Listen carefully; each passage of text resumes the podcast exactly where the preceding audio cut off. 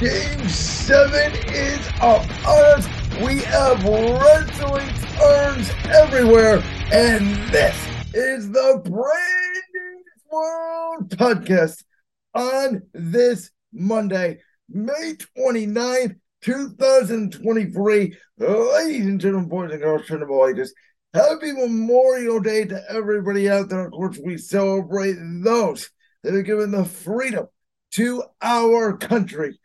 But, folks, today, today, we have one of the most improbable game sevens, arguably, in the history of the NBA.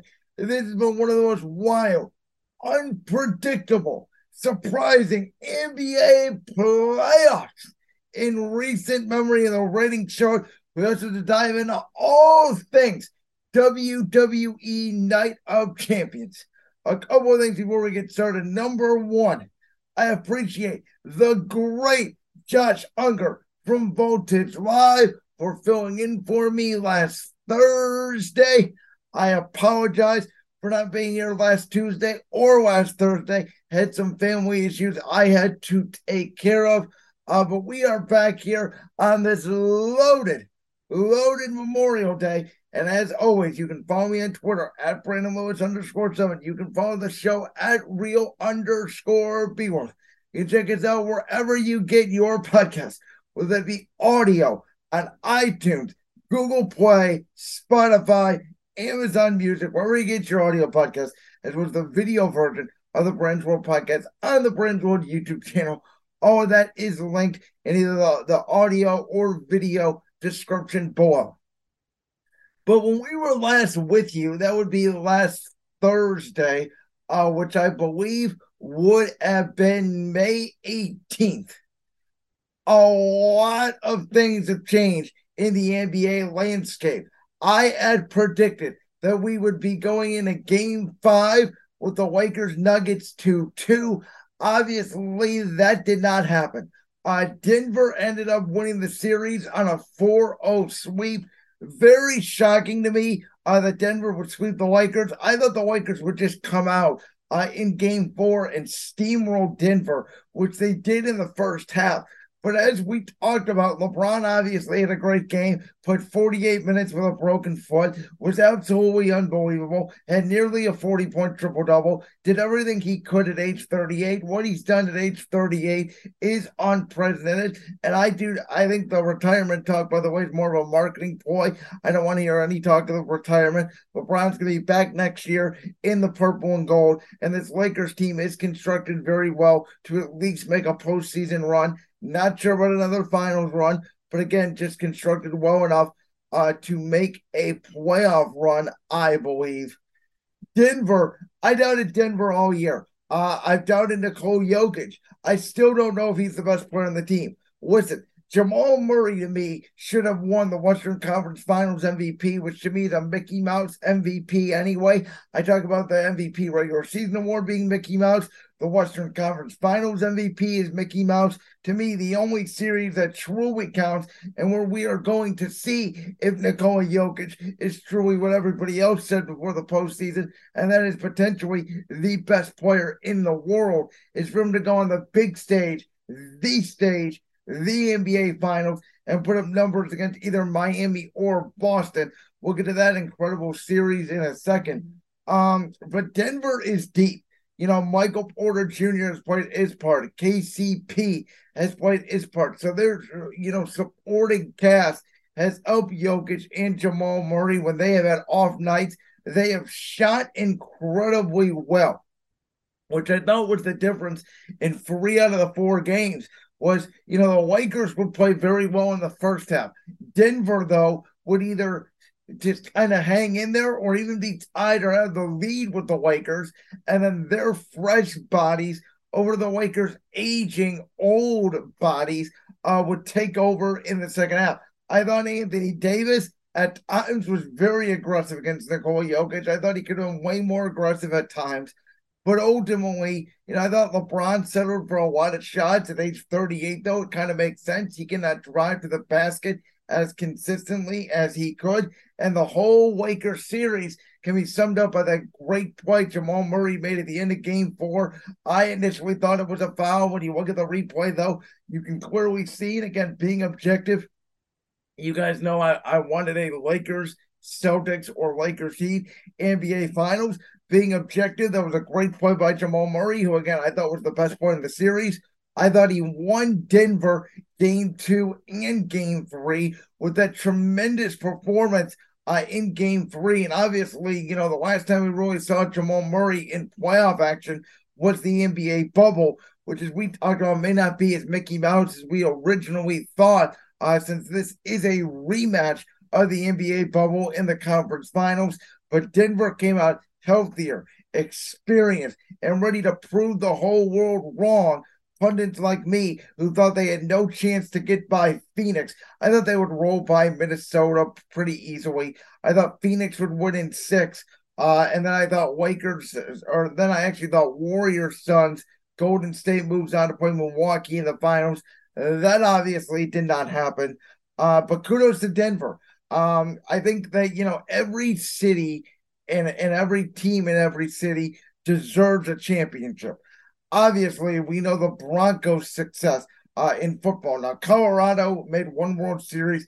They've been a disaster for years, though I have believed, as I always said, teams like the Orlando Magic, teams like, you know, the Minnesota Timberwolves, teams like the Denver Nuggets, teams like the Sacramento Kings, teams like, you know, I don't know, the Oakland A's, um, teams like the Cincinnati Reds, teams like the Pittsburgh Pirates, these teams that have either won one championship a long time ago or teams that have never won a championship. The Cleveland Browns, the Detroit Lions.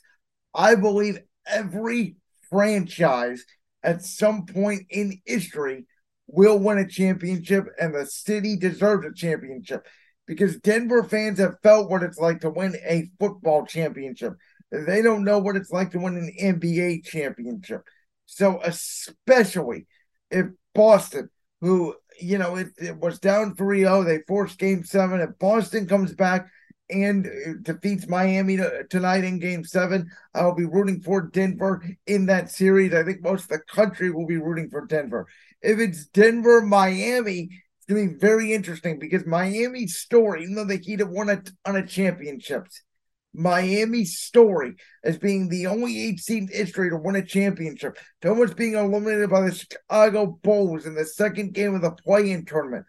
It would be the best championship story potentially in the history of the National Basketball Association. Way better than the Cavs 2016 NBA championship, which we all know is historic. The Cavs Golden State Finals has been easily the best NBA finals uh, in the last decade. It's the last time we had a game seven. It was really the last closest series in the finals outside of those Heat, you know, Spurs series in the early 2010s.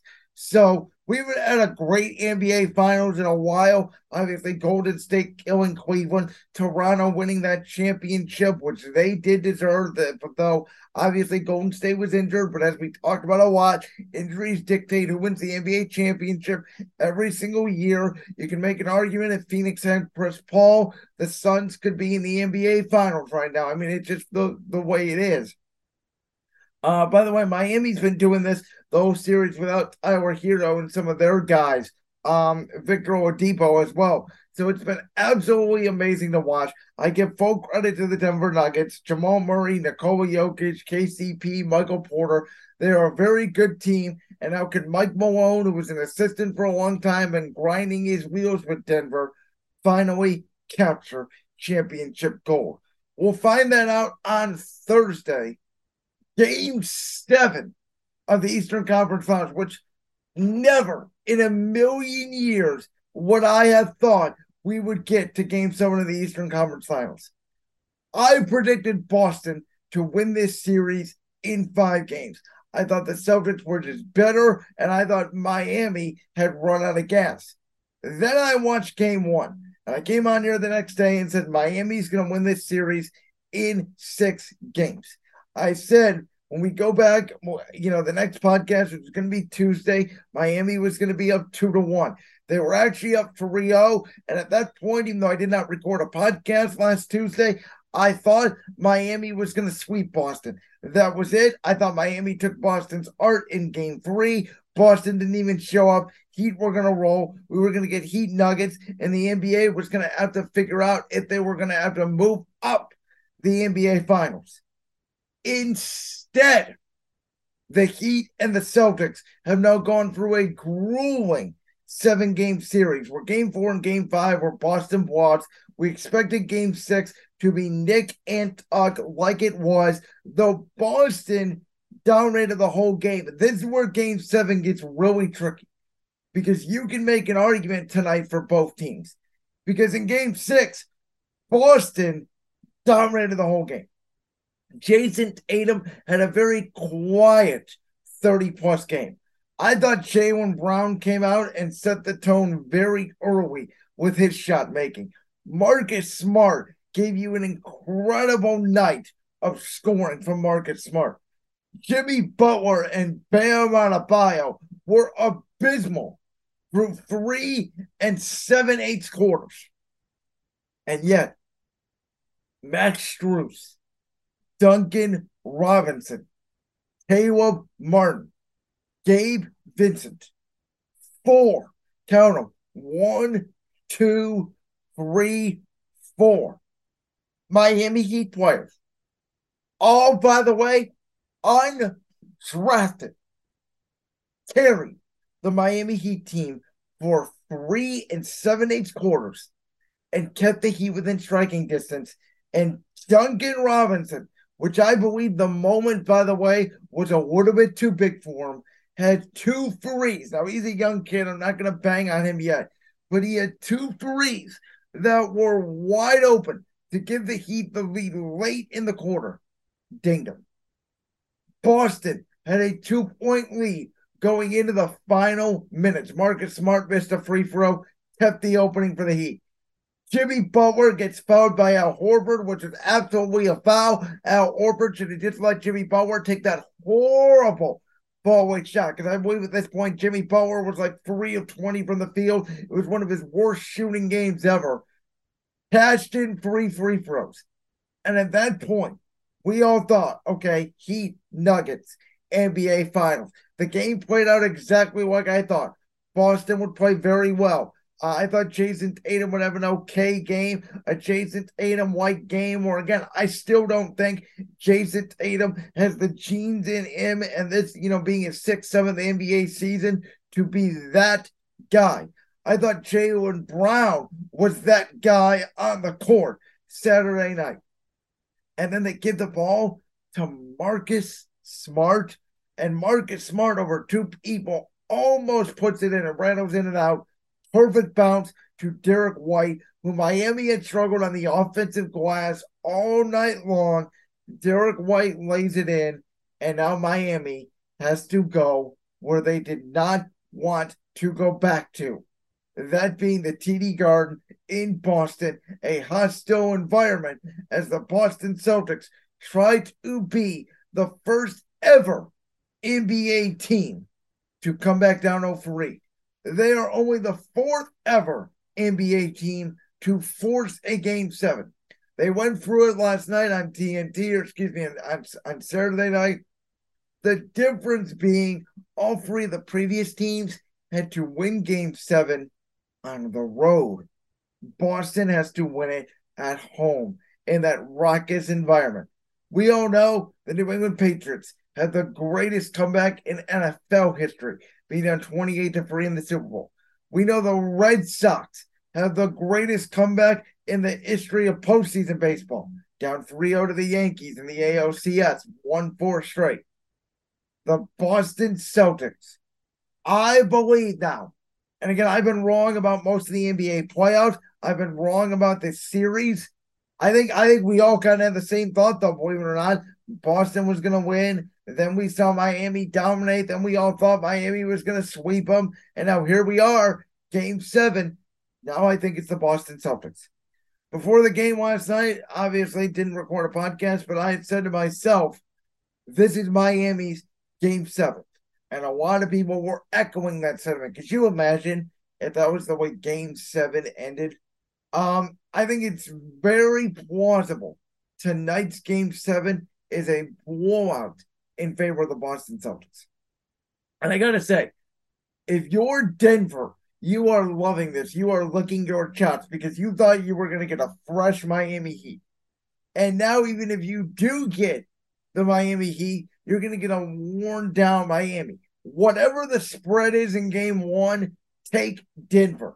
I think Denver absolutely dominates in game one up there in that altitude on Thursday night. And then game two, when they've been there for days and they get used to it, Boston or Miami, I think have a chance to win game two in Denver. I would tell you that right here, right now. But now you may get Boston. And I'm telling you, I'm watching Boston and Miami. I actually think Miami, we talk about those four undrafted players that were absolutely incredible. I think Miami is actually, contrary to most people's belief, a little bit deeper than Boston. But Jimmy Butler and Bam Adebayo on their home court did not show when it mattered. And again, Bam Adebayo was a really good two. You know, he's the third or fourth best center in the Eastern Conference, right behind Jarrett Allen, Joel Embiid but he did not show up last night. And Jimmy Butler, who for the first 14 games of the playoffs, obviously the five games against Milwaukee, the six games against the Knicks, the three games against the Boston Celtics, was absolutely incredible. He was a top five to top three. Some even put him top two or even number one of the best player in the NBA playoffs. The last three games, Jimmy Butler has completely disappeared, and it's why nobody puts Jimmy Butler on his on your current top 10 list of NBA players. We give players their flowers when they do incredible things. I've been a very harsh critic of Nikola Jokic. I gave him his flowers earlier in this segment. I have given Jimmy Butler his flowers since day one, way back in mid April at the start of these playoffs. I have to criticize Jimmy Butler because the last three games, he has not been that guy. And if the Heat go down in the history books, it's on Erik Spoelstra, who I think is a great coach, and I think it's easily outcoached Joe Mazzulla in this series.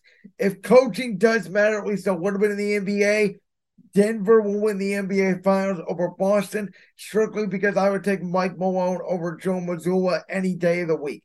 Miami, Denver is a little bit closer. I would probably still lean Denver, though that to me is a lot more closer series than people think because of Miami's depth versus Denver's depth. But at the end of the day, if Miami blows this for real lead, it's on Spoelstra. It's on Butler. It's on Bam. It's on Kyle Lowry. It's on everybody in that locker room. They should have wrapped it up in four Miami. They did not. Uh, credit to Boston. They did not give up. Uh, Jayson Tatum and Jaylen Brown. Do they have one more magic trick in the hat to get them over in game seven? I do think they do. I think Boston wins it relatively between 10 and 15 points. I'm going to say 119 to like 104 tonight. Boston wins game seven. We get Boston, Denver in the NBA Finals. Patriots, Broncos, if you will. We've seen those battles. We've seen Red Sox, uh, Rockies in the World Series 2007. Celtics, Nuggets, NBA Finals, I believe, is the direction we're heading. And I will preview that on Thursday. It's when you thought the bloodline story could not get any better. Here comes Roman Reigns. Here comes Solo Sikoa. Here comes Jey Uso. Here comes that rat bastard Jimmy Uso. And here comes Paul Heyman. Ladies and gentlemen, we will get to that, but let me first start by saying Night of Champions. You know, you can criticize the Saudi Arabians and what they do. You know, there's golf over there. I know people don't watch that. I know, you know, many people obviously do not watch the Saudi Arabian premium live events that WWE puts on. But over the last few years, ever since they started getting away from the gimmick of these events and really booking them more towards the story on television, These shows have been absolutely phenomenal, and this one was no different. This was one of the best premium live events WWE put on of the entire year. The first match of the night was to crown a new world heavyweight champion. And I know I did not make any predictions of this on the podcast. I think Josh Unger, again, for previewing this last week, but I know Josh is a huge Seth Rollins fan. Uh, by the way, you can go check out what Josh talked about on my channel, and he did a video as well on his channel, Unger to the Max, uh, where he also previewed AEW Double or Nothing. And I'm not the biggest fan of all elite wrestling, but I know Josh is a huge fan of all wrestling, and his favorite wrestler, at least one of them, is Seth freaking Rollins, who is the new world heavyweight champion. And this world heavyweight championship match was absolutely incredible between Seth Rollins and AJ Styles. These two men cannot have a bad match. The expectations going into this match was off the damn roof, and they absolutely deliver. I thought it was weird storytelling order where Rollins buckled the knee, uh, but it gave AJ Styles a vulnerability. It allowed AJ Styles to walk in the calf crusher and create a different element of magic that we have not seen from these two men. You could tell they try to act nervous. They try to be more of a feeling out process, even though they knew each other for years. And WWE did a good job in the video package of explaining that and explaining the importance and the prestigious of the World Heavyweight Championship between the champions before us and the champions now. Um, and I thought they did an absolute incredible job. Rollins with the roll through on Styles of the calf crusher into the pedigree was one of the greatest counters I have ever seen. I thought it was perfect. AJ Styles delivering a pedigree to Rollins was absolute shock. But in the end, Seth Rollins was able to was able to hit that curb stomp. Returns delivered multiple times, uh, fighting for the pain of that knee injury to eventually put AJ Styles away. And with that classic handshake from Triple H, remember the Universal Championship in 2016 when Triple H tried to give the championship to Rollins. Then he pedigreed him and gave the championship to Kevin Owens. Is a new signal that with Triple H in charge nowadays in WWE, Seth Rollins is Triple H's kingpin of the Monday Night Raw division. And Seth Rollins is going to be defending the World Heavyweight Championship around the globe. But I would not be surprised if Seth Rollins defended that World Heavyweight Championship this coming Monday on Raw.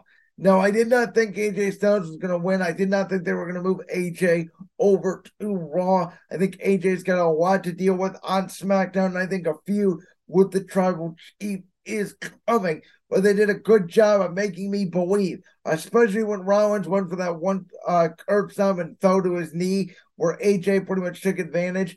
I thought that you know that could have been a sign that AJ Styles was going to win. Uh, that was not the case.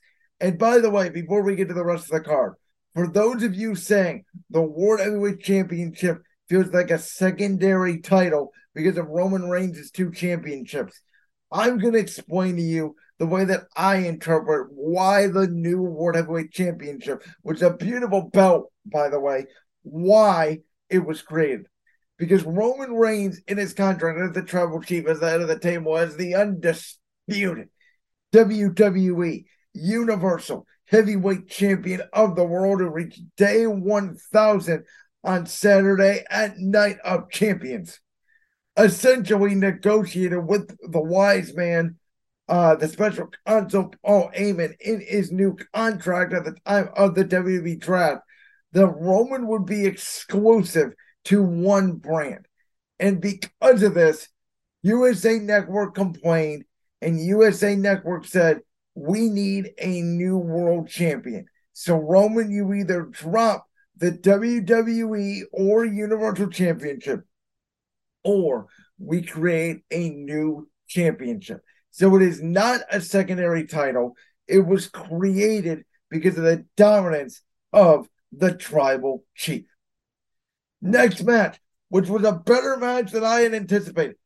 I have not loved this Becky Lynch and Trish Stratus feud outside of the initial promo by Trish. I thought the contract segment the last week on Raw was a little iffy uh, before this match. But Trish Stratus, for the first time being in a one on one match in four years since her second retirement match against Charlotte Flair at SummerSlam 2019 in Toronto. I guess you can have as many retirement matches uh, in wrestling more than any other sport, obviously. You know, it looks like Trish is trying to pull a Brett Favre out here. Uh, but they, they had a very good match, uh, physical, you know, told a lot of stories.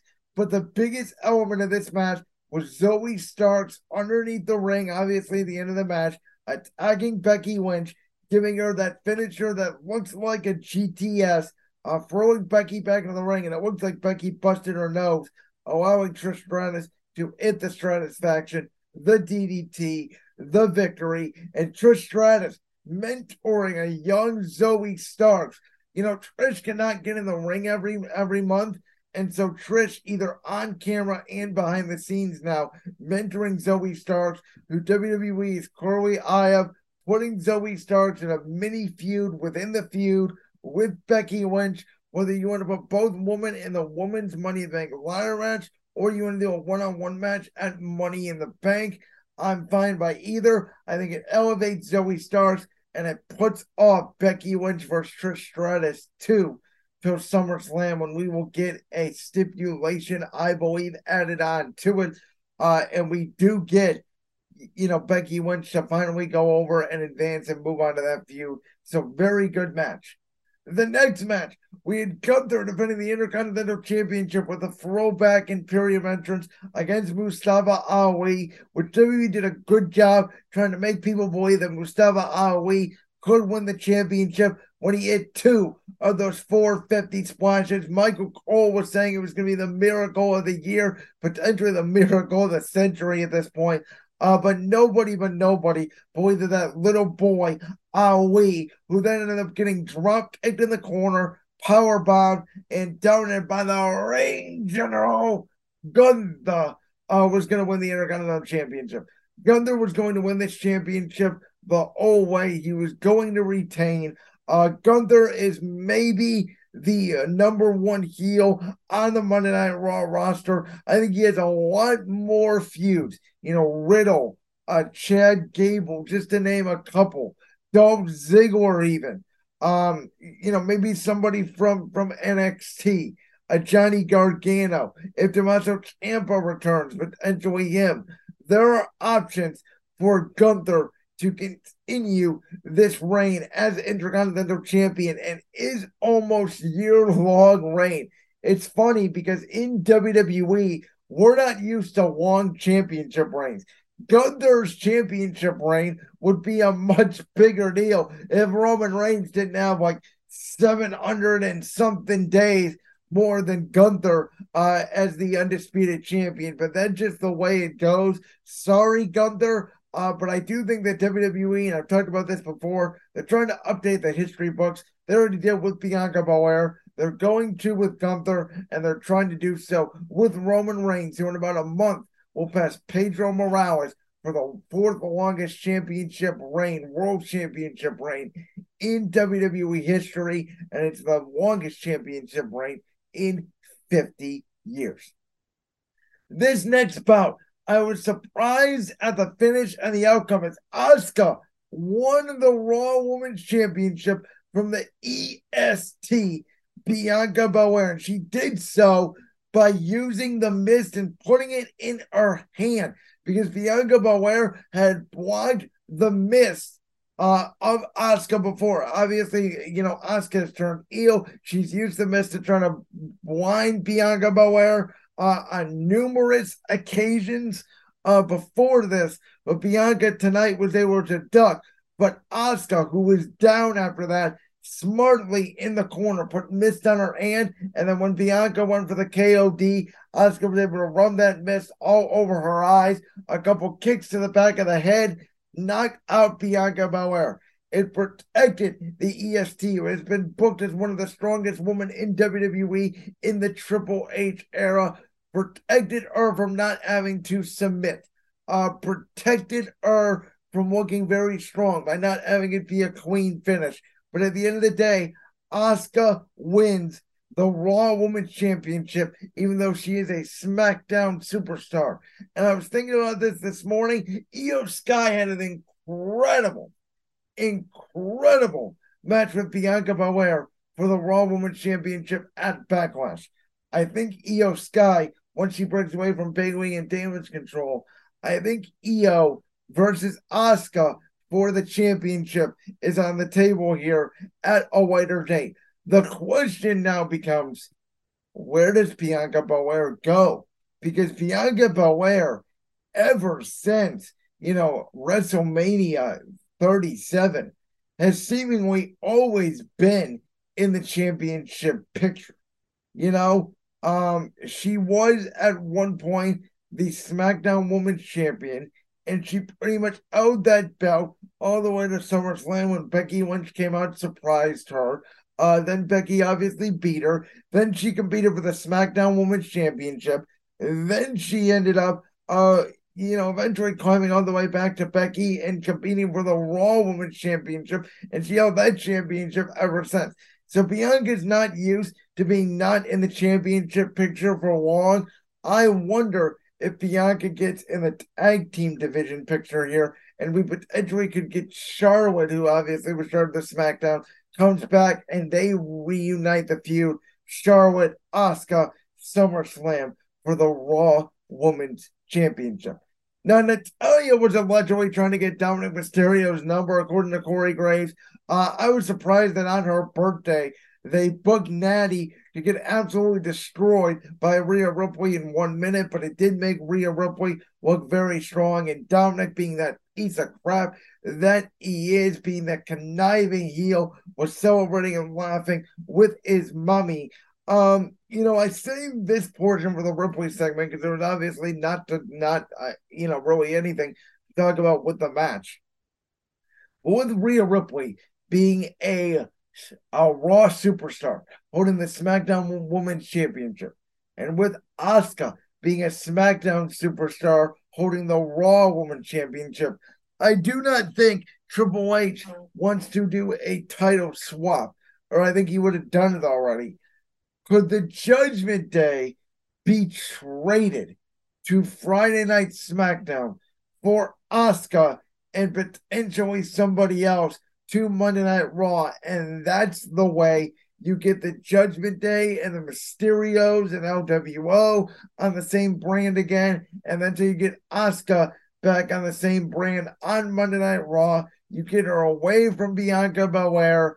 Um, you know, I think we all, and by the way, you get Rhea Ripley and Bianca Belair, who we all kind of think is the WrestleMania 40 main event potentially for a women's championship do you get a Asuka Raquel Rodriguez? Do you run back Asuka and Becky Lynch, who would then be the main star on Monday nights? And I think you take away a major star with Rhea Ripley, by the way, because I do think that SmackDown Women's Division is way stronger than Raw's at this point. It was the complete opposite prior to the draft. It's just something to think about. Brock Lesnar and Cody Rhodes. We know Cody Rhodes had the broken arm. We knew Cody Rhodes was not going to win this match, but man, Cody Rhodes, damned if he tried. And they made sure to tell the story that Cody Rhodes was using a cast made of titanium, hitting Brock Lesnar in the face, and Lesnar would not go down. Hitting Lesnar with three Cross Rhodes, and Lesnar would not go down. And Lesnar putting the Kimura lock on Cody, and Cody refusing to tap out. Instead, he had to pass out. And this was the story of two Titanic bulls. There was a lot of concern out there, obviously, of people concerned that when Cody Rhodes lost the championship match to Roman Reigns at WrestleMania 39, he would still not be as over. Well, at Backlash, he defeated Brock Lesnar, and at Night of Champions, he looked like a million bucks, even in a losing effort against Brock Lesnar. And by the way, Lesnar without Paul Heyman by his side, this is really his first feud without Paul Heyman being involved since, you know, God knows when. Yes, Bobby Lashley as well, uh, but you know, Bobby was already continuing the feud, and that was more of a personal issue. This is more Lesnar taking it up on his own against Cody Rhodes. and they've had some tremendous matches. And I do think that Lesnar is not going to be in the Money in the Bank ladder match. I think he's going to cost Cody Rhodes the Money in the Bank ladder match, and we will get Lesnar versus Rhodes free with the stipulation where there be no holds barred or a fight pit or something along those lines, uh, which I thought they were going to do at Night of Champions, actually, was the fight pit. We are wanted to not go the stipulation route, save the stipulation route for Lesnar, Rhodes, free, SummerSlam, Detroit, Ford, Michigan, August 5th. And then we get to the main event, which going in, I knew was going to be the main event. It was the rightful main event. Roman Reigns, Solo Sikoa against Kevin Owens and Sami Zayn. Listen, Roman Reigns is one of the greatest heels of all time. Roman Reigns went from being a heel to being semi cheered to being a complete bastard again, all over the Sami Zayn storyline. Roman Reigns, in my opinion, lifted Sami Zayn, as Roman said countless times, from doing jackass shit to being a complete superstar in the WWE, and it showed once again in this match. But obviously, the story is all about it's not even about the tag team championships. It's all about Jimmy and Jey super kicking Solo Sikoa by accident, which is a huge part of it. Jimmy Uso did not want to super kick his brother, but he did want to super kick the tribal chief because, as he so elegantly said, Jey, this is something you should have done a long time ago.